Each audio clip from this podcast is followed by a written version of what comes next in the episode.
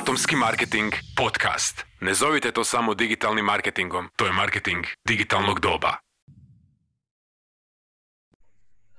Pozdrav svima i dobrodošli na YouTube kanal Atomski marketing. Ja sam Marijan Palić, sa mnom je danas Antonio Karlović. E, Pričat ćemo jako puno o marketingu, najviše političkom marketingu. E, Pa evo, pozdrav Antonio i možeš se predstaviti. E, Pozdrav svima, evo ja sam Tonio Karlović, inače sam specijalist za digitalni marketing, e, po obrazovanju politolog, e, tako da mi je politički marketing jedna ono, e, kombinacija dvije strasti i evo, danas ćemo pričati o nekim projektima koje su Marija i ja skupa radili za prošlu kampanju za predsjedničke izbore i malo analizu ovih izbora koji nam tek slijede na jesen.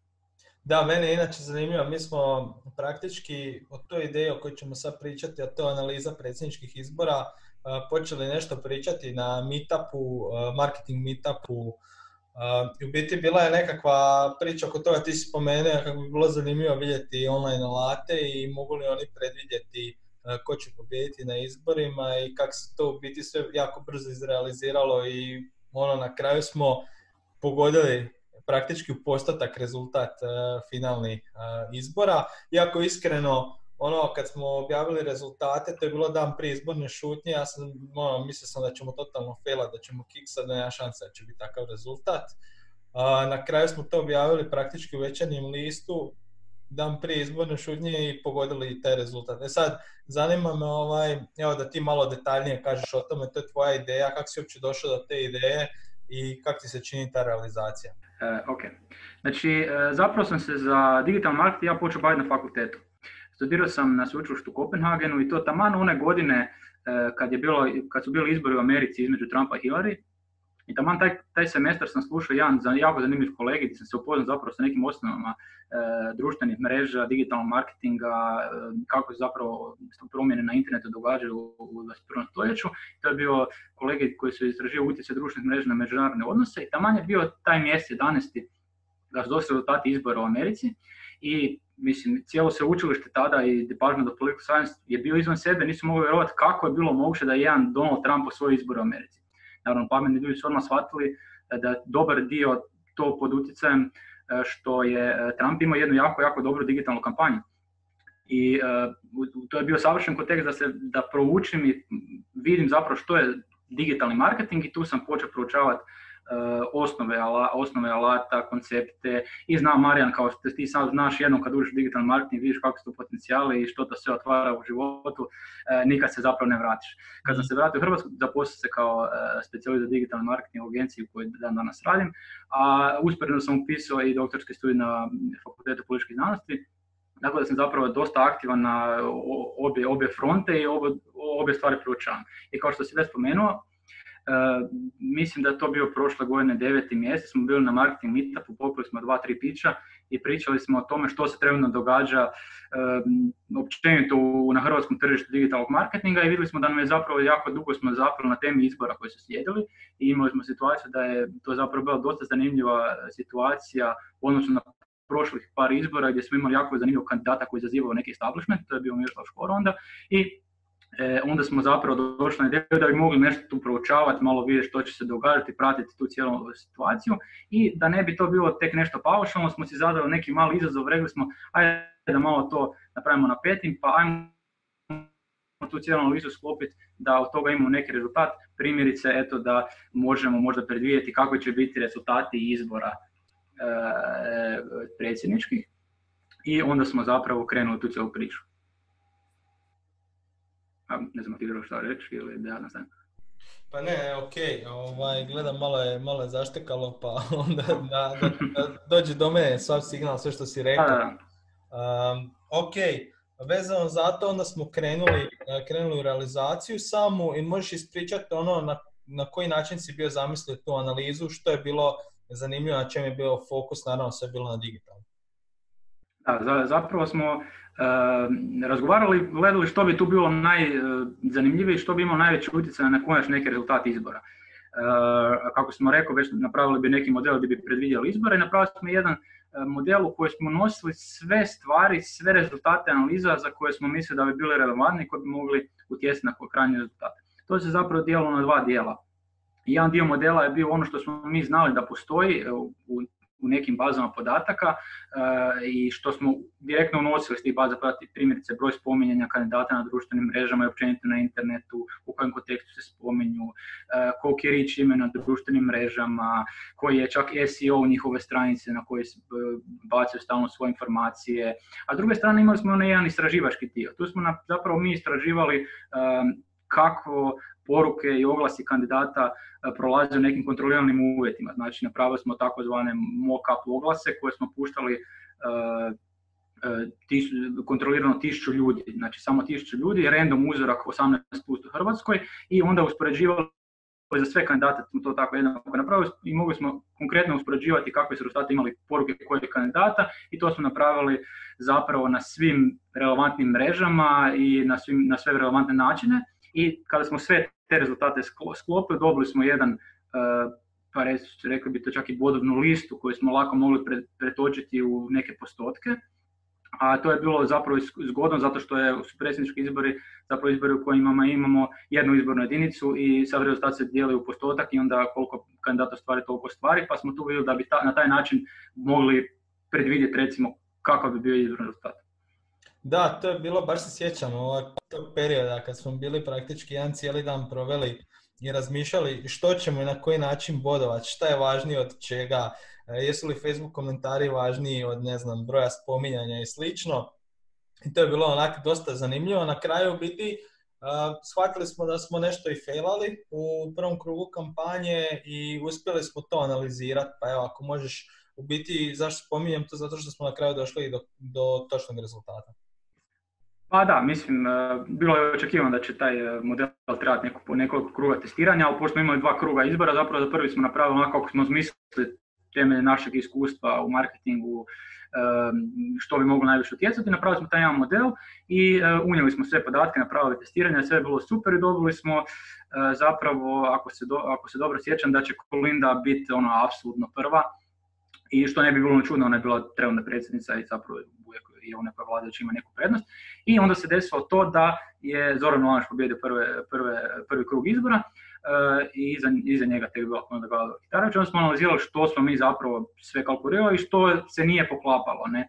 I onda smo vrlo brzo ustanovili da je najveći dio bajasa koji je bio neusnovan zapravo bio na broj spominjanja u medijima. Uh, to smo onda ponderirali na jedan dosta niži nivo, smo vidjeli da to može biti zapravo jako puno negativnih spominjanja, može biti spominjanja koje su paušalne, znači kad si ti predsjednik Republike uvijek si neko preplaćen da sve što kaže izaže u svim medijima, dok na primjer neko koji ima puno bolju recepciju, kao recimo u tom trenutku Milanović, možda nisu svi mediji prenosili njegove, nisu svi ljudi reagirali na njegove poruke, ali su bila dobro primjene u biračkoj bazi. I onda kada smo smanjili e, taj, e, taj faktor spominjanja samog, smo zapravo u drugom krugu dobili jako, jako dobro rezultat, jako točan rezultat.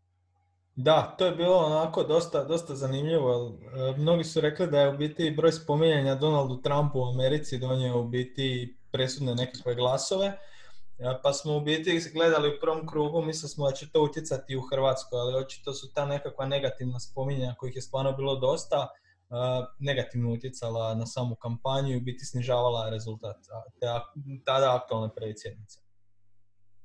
Ok, sad smo to spomenuli, malo smo prošli, idemo vidjeti šta nas očekuje uskoro, evo korona kriza, bit će dosta zanimljivo, pa idemo prvo vidjeti kako ti izbori protiču u svijetu, šta se trenutno događa za vrijeme korona krize, ti si to malo analizirao. Pa evo, malo sam pogledao što se događa zapravo u svijetu s izborima i kampanjama općenito. Ne. E, izvukao se jedan zanimljiv podatak da je u 47 zemalja do sada odgođeno ili neki izbori ili su e, otkazani skroz.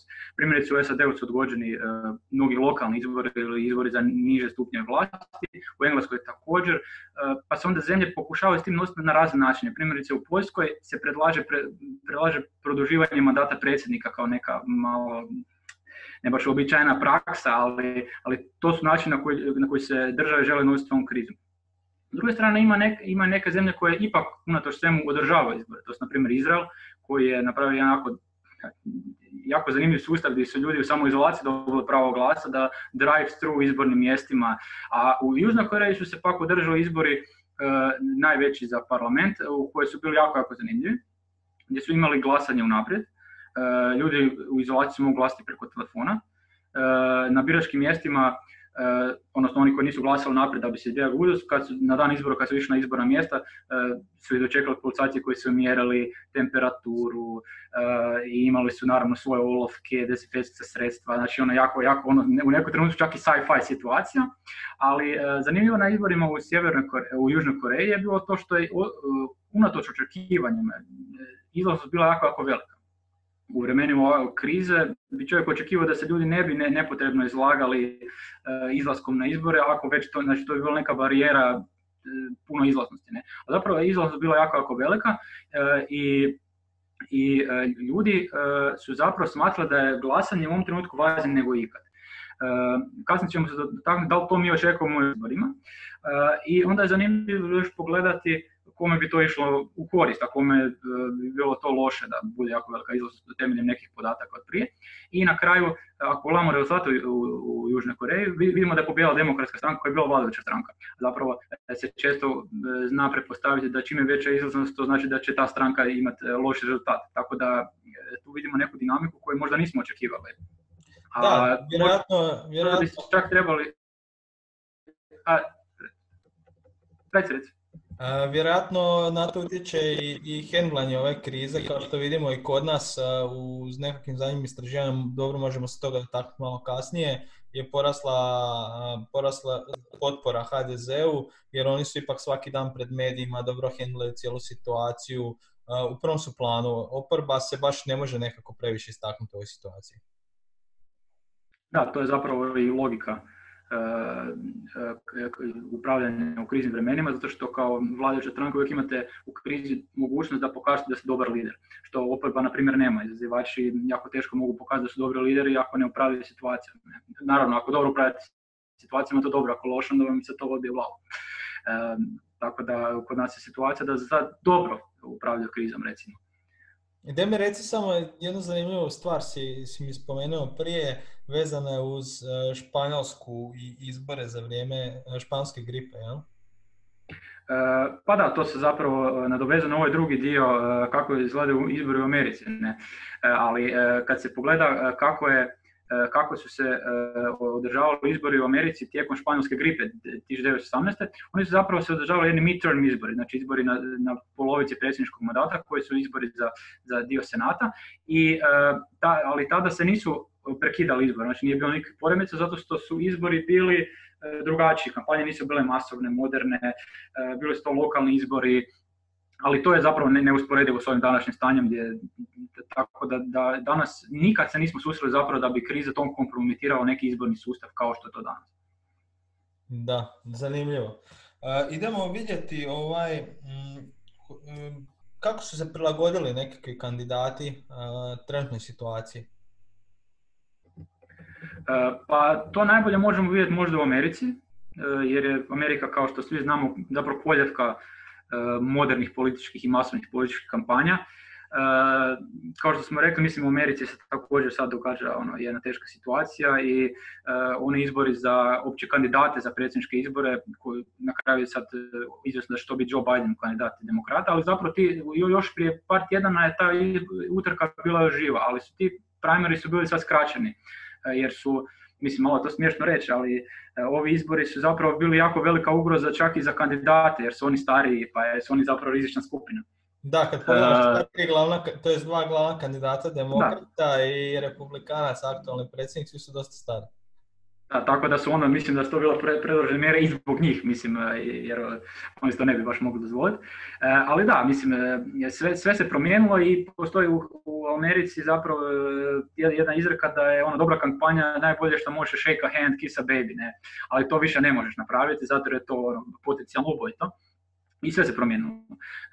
Sad nema više onih velikih predizbornih skupova, E, jako je teško skupiti opće potpore za kandidaturu na onim lokalnim izborima, to su problem jako manjim, manjim kandidatima, ali i kod nas isto imamo i pre, one liste za ispunjavanje da bi se mogli kandidirati, pa će to biti kod nas jedan faktor za one manje stranke izazivače. E, tradicionalno je tijekom e, izbora, kada su bila krizna vremena i rata u Americi, su većinom ostajali vladajući na, na na vlasti. Tako da u tom kontekstu možda to ide u korist Trumpa. Ne? I još kad uzmemo u obzir one, onu, onu priču o tome da je moguće iskazati neko liderstvo, ok, sad ćemo tek še povijest kako je njegovo liderstvo bilo u ovoj krizi, ali to je bilo njegov dobra prilika da se pokaže kao strongman koji može ipak uputati ovu e, koronu ili bar može na nju reagirati.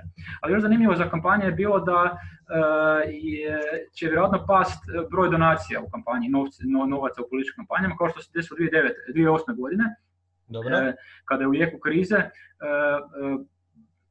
donacije kandidatima su pale za 6%.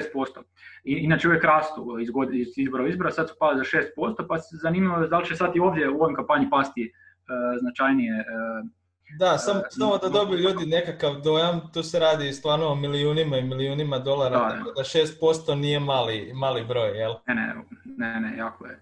Ali to bi dalo do znanja da će zapravo logikom svega kampanje mora biti efikasnije ne, i ekonomičnije, znači ići na neke jeftinije medije od onih masovnih tradicionalnih skupih. Pa vjerojatno tu će biti veliki prelazak na digitalne. Da li to očekujemo kod nas, to ćemo malo kasnije raspraviti. Ne? Ja sad kako su se drugi prilagodili? To, to je zapravo bilo pitanje. Ne? Pa zapravo u Americi su se jako brzo prilagodili. Umjesto onih town hallova i uh, skupova po, po, lokalnim zajednicama su počeli, počeli su virtualni meetupovi, virtualni town hallovi, vir, virtualni town hallovi na YouTubeu, na Facebooku, e, ovo za donacije se doskočilo virtualnim fundraiserima.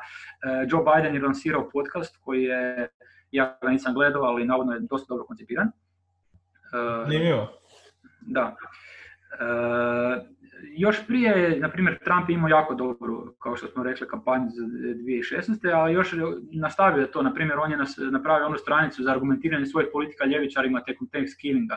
To je bila super kampanja, da. To je bila jako dobra stvar, mislim, dobra za, njegov, za, za njegove podržavatelje, jer su mogli ono, skup, pročitati to i onda svaki put na argumente druga strana ima ono spreman odgovor, ljudi se ne snađu odmah u istom trenutku, ne? Ili podatak izvući koji je, da. U biti ideja je bila njegova da za vrijeme dok su na nekakvom ručku s obitelji, sa prijateljima, za vrijeme tih blagdana, da im pripremi argumente, ali je pre, pretpostavka da ćete pričati o politici, da ćete ulaziti u nekakve teme. On je njih htio pripremiti na svaki napad na njega, da oni uh, postave obranu i da kažu nekakve argumente koje im je on dao. E sad, jesu ti argumenti točni i netočni, sad ne ulazim u to, ali stvarno dobro je zanimljiva, dobro je zanimljiva inicijativa s njegove strane.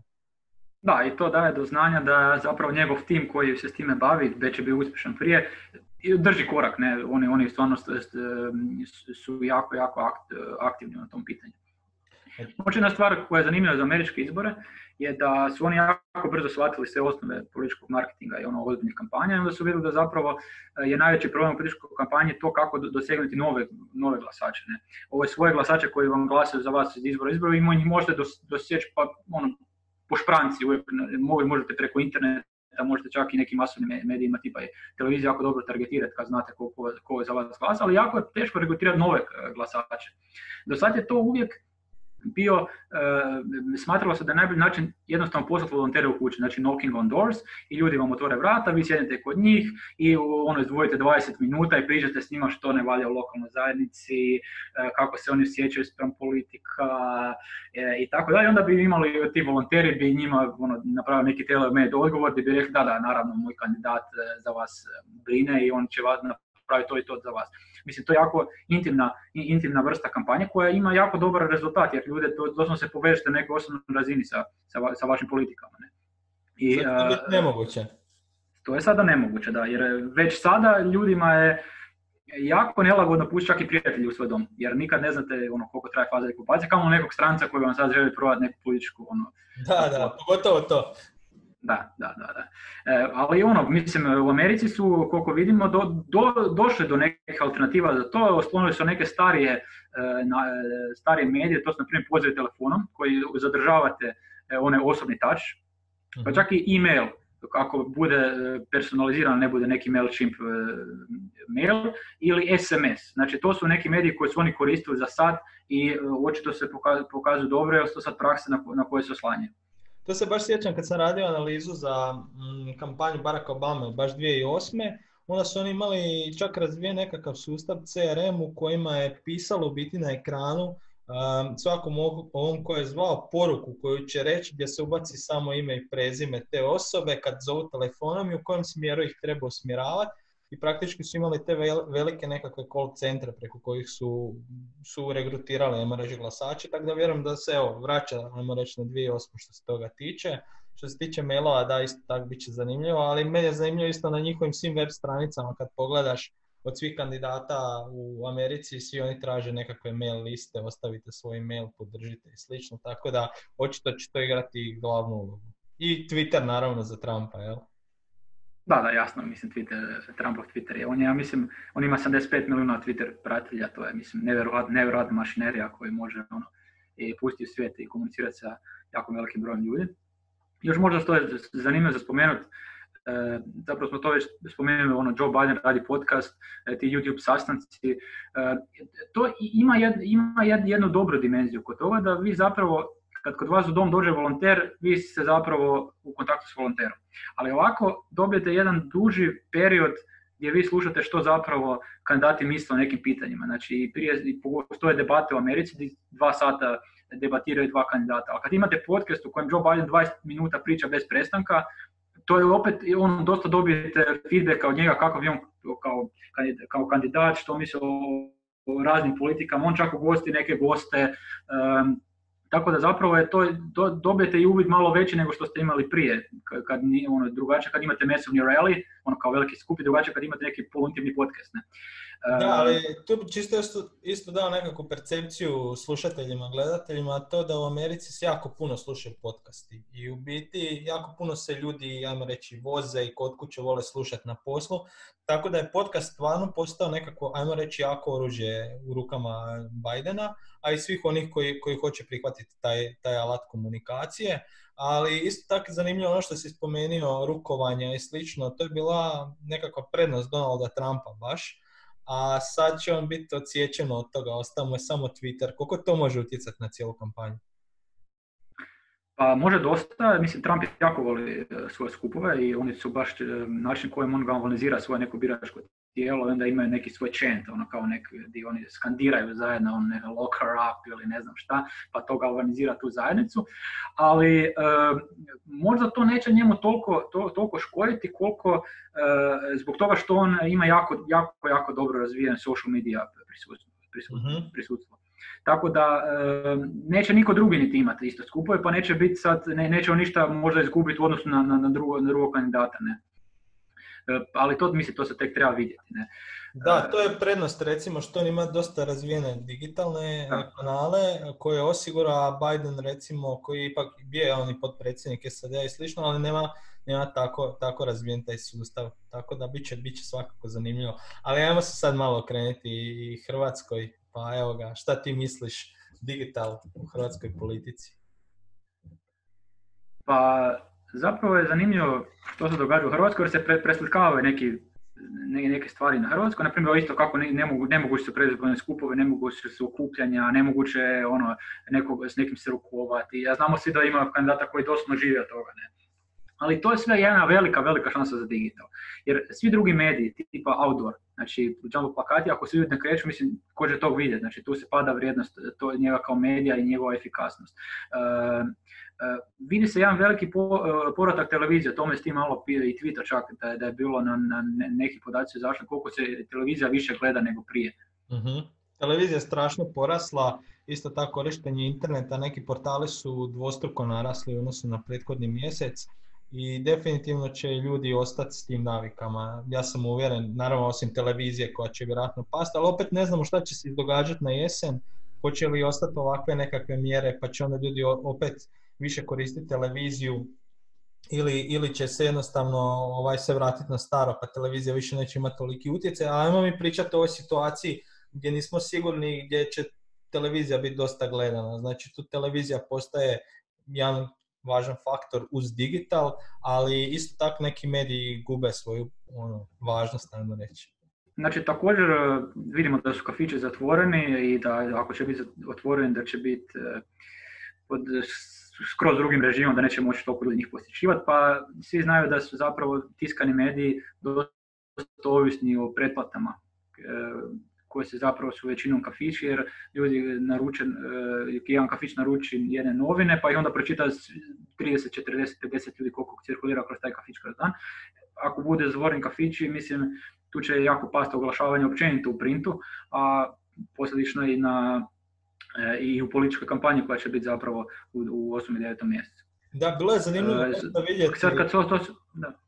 Bilo je dosta zanimljivo vidjeti recimo u intervju nakon izbora da je u biti e, šef digitala kampanje Milanovića je rekao da oni u biti nisu uopće davali intervjue, ali čak ni oglašavali u tiskanim medijima, što je onako full zanimljiva informacija već sad. Ali sad kako se sad mijenjaju stvari, vjerojatno će, će se i povećavati taj, taj broj kandidata, odnosno stranaka koji više neće ulagati u tiskano izdanje. Da, da, vidim, poslije će sasvim jasno, ne. E, kao što sve spomenuo, mislim, e, u odnosu na veljaču, u ožujku je bio veliki rast portala, e, od čitanja portala na internetu, pa se zapravo očekuje da će u kampanji biti drastično povećavanje oglašavanja na portalima što direktno display kampanja, što Google kampanja, tako da zapravo tu očekujem da će se još više budžeta sliti na internet, ne, jer jednostavno nema smisla ako se i tamo morate dostići negdje svoje, svoje skupine mene zanima ono što će to donijeti za izlaznost na izbore, ne? jer e, ne znam da li će se to desiti po nekoj špranci kao što se očekuje da će manje ljudi biti e, uopće zainteresirani da izađe iz doma kamoli da ide glasat, a, e, a, a, ili će se desiti neki južnokorejski scenarij gdje će biti veća izlaznost, ili i kome će to na kraju pogodovati, da li će to pogodati vladajućima ili, ili onim izazivačima. Ne? Da, pa spomenuo si u biti da, da vladajuće stranke u biti u takvim nekakvim kriznim situacijama uvijek bolje stoje nego, nego oporba, a bit će zanimljivo vidjeti, ali recimo, zanimljivo je bilo, ajmo reći, kampanje nekakve, e, predsjednički izbori, e, gdje je u biti na digitalu pobjedio Milanovića u analizi u kojoj smo je već i radili e, i mi, ali i na YouTube sam sa Markom radio, u biti Kolinda i koju u biti stoji, za koje stoji HDZ, koja je trenutno vladajuća stranka, su odradili dosta katastrofično, ajmo to tako reći, i, to im je u biti uzrokovalo dosta loš rezultat. Tako da bit će pitanje isto tako kako će neka druga stranka možda, ili Škoro, ili Most, ili SDP, odraditi taj digital, ako odrade dobro, jer očito će tu ljudi biti, mogu možda, možda i pomrsiti nekakve račune. E sad u kojim omjerima to je naravno jako teško za reći. Ali zanima me tvoje mišljenje oko toga. Dotakli smo se one prethodne kampanje, pa možda ovaj tu spomenuti da je u biti skoro najbolje iskoristio taj digital kroz live, live prijenose na Facebooku i slične nekakve stvari. Pa tvoje mišljenje onda u tom pogledu u, nekakvu budućnost, ko šta, kako na digital? Pa e, Škoro je sigurno kandidat koji na prošlom izboru ima najbolje razvijen digital to čak ne niti oglašavački dio, nego onaj organski dio. Znači on je imao odlične video streamove koji su dosegli ogroman broj ljudi, jako lijepo koncipiran kontent. E, mislim da on zapravo iza Juričana koji je imao baš odličan kontent sam po sebi, imao najbolje sadržaj prilagođen svojoj ciljnoj skupini. Ne? E, tako da očekujemo od njega da će on sad u ovim okolnostima gdje će se sve prebaciti na digital dobro vladati jer se drugi još prilagođavaju. Naprimjer, Milanović je kada smo analizirali kako su targetirali, mislim to je bilo no, ne? kako su organizirali oglase, nisu imali segmentirane publike, prilagođavali poruke, nisu mislim, neke osnovne stvari koje bi se očekivalo, kamo da su testirali kod Trump 2016. Ono, milijune poruka pa temeljem toga oblikovali svoje, e, svoje obećanja na, na skupovima. E, tako da, ali mislim, postoji tu sad i faktor e, ko će raditi tu kampanju, da li će se nastaviti e, kadar, na primjer Mić je bio njegov komunikacijski savjetnik na prošloj kampanji, pa to jako dobro radio, sad on je otišao od njega, da li će se to pokazati kao jako štetnim, to još ne znamo. Ne. Što se tiče općenito još dalje digitala, osim škore, ja, ne, osoba koja u Hrvatskoj ima dosta jaku uh, social media presence je bio Bernard, ne? ali mhm. baš malo gledam njegovu uh, Facebook stranicu i vidim da njemu engagement stalno pada. Ne? Mislim, sad u ovom trenutku vjerojatno se ljudi okreću ipak nekim autoritetima i vjeruju uh, u neke on, tradicionalne izvore informacija kao što su liječnici, krizni stožer, čak i HRT koji je zapravo najviše rasao televizija. Dobro, ali ajmo se vratiti samo na Perona, bih htio dati komentar, on se dosta mhm. bacio i na, na YouTube recimo i ima dosta aktivan YouTube kanal na kojem stalno komunicira, očito ima dobre algoritme, budući da stalno dolaze nekakve notifikacije, uvijek završava negdje u vrhu nekakvih mm. I očito on možda napravi nekakvu migraciju, ajmo reći, e, dosta korisnika sa Facebooka na, na YouTube, tako da, a što se tiče televizije, e, da, dogodila se ta promjena recimo na HRT, ali to treba isto uzeti u obzir s obzirom da, da dosta djece mora gledati školu na, da, školu, pa onda to definitivno utječe i na, na tu gledanost, tako da. Ovaj, idemo vidjeti, ovaj, ja sam ti još spomenuti možda jedan primjer e, što sam vidio posljednjih nekoliko dana, ajmo reći mjeseci nešto, je i Most koji je e, kreirao nekakav e, YouTube, odnosno Most TV koji prikazuju u live na svom Facebooku, pa kako ti se to čini, ne znam si primijetio? Pa nisam previše studirao to, ali mislim da je zapravo samo po sebi je e, to dobar potez, jer mislim čim kreirate više sadržaja i još ako znate pogledati što publika želi zapravo gledati, je to samo po sebi dobar potez. Mislim da kad sam ja to uh, zamijetio, to je bilo još jako ranoj fazi, nije baš bilo jako sofisticirano, uh, tako da do izbora oni imaju, imaju vremena to popraviti, biti uh, u tome zapravo čak i neki predvodnici, jer mislim bila je ona Kolinda TV na prošlom izboru, mislim to je bilo, to nije bilo... Da, to je bilo u posljednjem da, trenutku, bilo... ovo je, ovo je nekakav drugačiji koncept u kojem oni da, da, kažem, da. sa ispred publike na Facebooku. Biti oni su, ajmo reći, vidjeli da očito to funkcionira kod škore, pa su odlučili primijeniti kod sebe na svojim kanalima. A, Ovaj, još jedna stvar koja, koju bi se htio dotaknuti, ok, spominjali smo taj odnos nekakav Milanović i, i, i Kolinda, odnosno kak je HDZ vodio kampanju, ali ja reći da iza SDP-a nije bio, iza Milanovića nije bio SDP, nego je Milanović imao nekakav svoj tim digitala, pa bi se zato vratio na, na EU izbore i SDP kak je radio kampanju za EU izbore. Eh, kako se to tebi činilo? Pa za EU izbore kampanja bila jako, jako loša. Mislim, na svim medijima mislim da uopće nije bila E, niti relevantna, niti je bilo e, dobra strategija, niti u smislu kako su planirani mediji, čak niti kako je kontent uopće i kakve su poruke slali. E, tako da se i to kada se usporedi ti izbori i izbori od Milanovića, točno vidi ona, ona stvar kada se reklo, ne znam ko je to rekao, da je zapravo na izbore za predsjednika Milanović vuko stranku, a nije stranka vukla njega, ne? jer se točno vidi kako radi SDP kampanju, kako radi kampanju Milanović. Milanović ima jedan tim koji je ipak bolje poznavao taj i medije i što treba raditi i to je zapravo jedan hendikep za SDP jer ti ljudi su sad većinom koliko se sjećam otišli u kabinet odnosno kao savjetnici i rade još uvijek u Milanovićevom timu kad je on postao predsjednik. Tako da ne znam da li će oni biti na raspolaganju SDP-u da rade sad ovu kampanju kad bi njihova znanja bila iskustva pogotovo iz ove kampanje kada su pobjedili bila ključna. Ali to je opet e, problem kadra, to ne možemo znati ko će raditi te kampanje kao niko skore. Ne. Da, spomenuo si Jurića, ali vidiš neko ko bi mogao napraviti tako kvalitetan i zanimljiv kontent na sljedećem izvodnju? Pa u principu ne. Mislim da je, da je indikativno to što je on bio takvo osvježenje. Mislim, on je stvarno imao ono, on je i uh, inače kreator kontenta, znači on, on, vrlo dobro zna kako napraviti zanimljiv sadržaj i onda još kad se to poklopilo sa jednom sasvim absurdnom situacijom koja je naša ono, izborna politička scena, on je tu ono, uspio sparodizirati sve. E, ja mislim da jedini ko bi to na našem, na našem medijskom prostoru bio dobro radio, to bila ekipa koja je radila onaj show prime time. Ne. E, oni bi možda mogli u kod nekog kandidata imati, mislim ja da, ja da se kandidiram, ja bi njih odmah regrutirao jer bi oni radili na primjer dobar kontent, ne, ne, neovisno tome da se slažete s njima politikom, ne, ali oni znaju ljudi nasmijat i znaju točno iz, uh, isparodirati ono nešto što je već samo po sebi parodija. Ne. Da, ajmo se, kad smo se još dotaknuli Jurića, dotaknuti Bandića, kojem pada, ajmo reći, popularnost, a ono što je zanimljivo, njegov forte, njegova najjača snaga biti bio taj kontakt s ljudima, dolaze izbori i ne zna se hoće li biti ono sve opet ono što smo spominjali normalno. Šta misliš koliko to može utjecati na njega koji je već onako kao što smo spomenuli u nekakvom padu? Pa, pa mislim da će jako utješiti. On, mislim, njegova snaga na terenu. On, on kada otiđe u svaki kvart i tam se susretne s ljudima, on im zna čak prodati ono foru, ne, ne znam, dođe, dođe pred ljude i onda ovi kaže to je vaš problem i onda kaže ba tu nije asfaltirano i onda on kao kaže evo e, zapiše sutra asfaltirajte, ne, makar zna da će se tako nekako asfaltirati. I to, te neke, to neke stvari on radi jako, jako dobro i ako on izgubi teren, e, onda je jako teško da će, da, da će imati neke šanse u ovim drugim medijima, na jednim drugim izborima kad to nije bio u prvom planu nisu ništa napravili. Tako da zapravo ne, mislim, jedno ako, ako ne napravi jako veliki skok.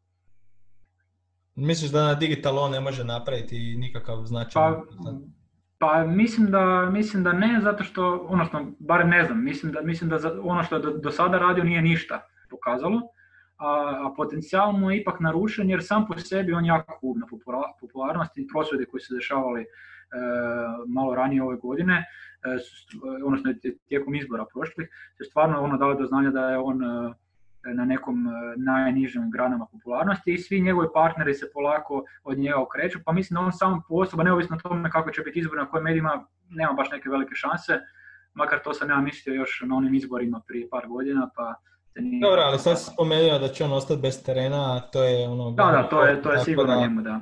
Da, ovaj, gdje mi reci ono, kad bi sad mogao dati neke savjete ekipi koja, koja vodi društvene mreže, digital, strategije, marketinške, kandidata, stranaka, koje bi to nekakvi savjeti bili?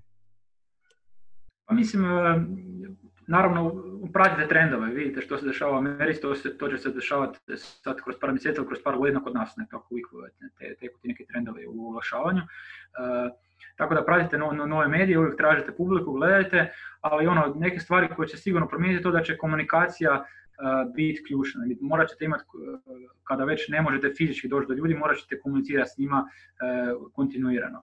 A, mislim da će tema još uvijek biti na nekoj strani sigurnosti, jer vjerojatno korona se neće maknuti sad preko ljeta, tako da će to biti još uvijek top tema i na jesen.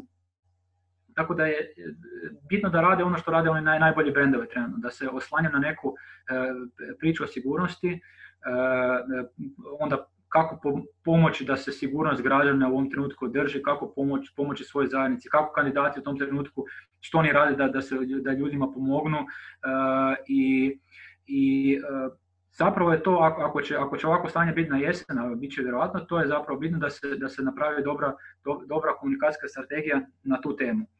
Komunikacijska strategija koja će se morati graditi već sada, a ne se čekati ono za nekih mjesec i pol dana, jel tako? Da, da, ljudi će pamtiti.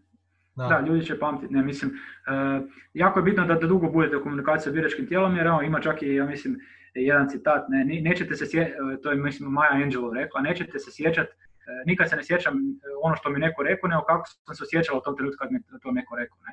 Tako da morate kontinuirano ljudima predstavljati neki, neki faktor sigurnosti, da se, kad se, se vas sjeti, da se osjećaju da su se osjećali sigurno. Ne. To je jako ide u korist vladajućima, jer oni kad Vili Beroš izađe u kriznom stožeru, mislim, svi se sjećaju da on bio jedan, ono, jedan faktor koji je pridonio nekoj osjećaju sigurnosti, jer je bio stručan i jer se dobro snašao u toj situaciji. To, na primjer, sad Benarić ne može, jer on M ne dobije toliko prostora, primjerice, i M sam po sebi nije još razvio tu komunikaciju da bi stvarno neko bi ga i uspio čut, rekao da, da, slu, ono, slušat ću njega jer ima sad relevantno za reći. Da, koga će u biti, sad kad si to rekao, ovaj, pa me podsjetilo, koga će recimo novi ministar zdravstva utjecati na, na buduću kampanju? Koliko bi on trebao biti u biti u vrhu same ajmo reći, te cijele kampanje uz predsjednika stranke, jer očito je, ima jako veliku popularnost i ako on to sad generira prema ljudima, tu nekakvu sigurnost, osjećaj povjerenja, vjerujem da to može jako puno utjecati i na samim izborima. Ja mislim da se HDZ, odnosno vlast trenutno koji je šalon i u HDZ-u vladajući, da su oni odmah prepoznali potencijal Beroša, jer je odmah krenula pa je neka čak i medijska kampanja o tome kako je, kako je Beroš jako dobro primjen, e, ona crtanja djece Alenke i, Be, i Vilija kao superheroja. I mislim da, da se čak ni Plenković više toliko ne pojavljuje u medijima jer ono dozvoljava da oni koji rade posao u ovom trenutku dobro, da rade ga dobro i onda stvarno ispada da, da, da su oni odlučili gurnuti njega u prvi plan. To je zapravo jako dobro s njihove strane jer, e, jer to je očito ono što, što ljudima puno znači i to će e, povući dobre rezultate. A, a, tako da pretpostavljam da će to biti u kampanji. Mislim da to je pametan potez. I sad još za kraj, ono, mi idemo dalje sa analizom, kad ćemo probati opet. Da, da, naravno, naravno. sad kad smo već prvi puta bili uspješni, ćemo tek sad doći do, do pravih izbora. Ne? Da, bit će zanimljivo svakako, smo pratili praktički više kandidata za cijelu Hrvatsku, sad treba vidjeti ove naše famozne izborne jedinice i hoćemo li to uspjeti kvalitetno izanalizirati. Pa da, mislim ovo su puno kompleksni izbori jer kao prvo ima puno izbornih jedinica, ima DONT koji je, kao metoda koja se preračunava glasove u mandate, pa to neće biti jednostavno koji sad preračunati neke rezultate u postotke, ali radimo na tome da napravimo jedan model za, za ove izbore, pa da pratimo analitički što se događa i da to možemo iskoristiti u neku ruku, čak i neko predviđanje opet, temeljem i iskustava i rezultata. Eto, ništa, hvala ti na ovom razgovoru, bit će ih vjerujem još. Ja, hvala tebi. Pozdrav svima. Pozdrav.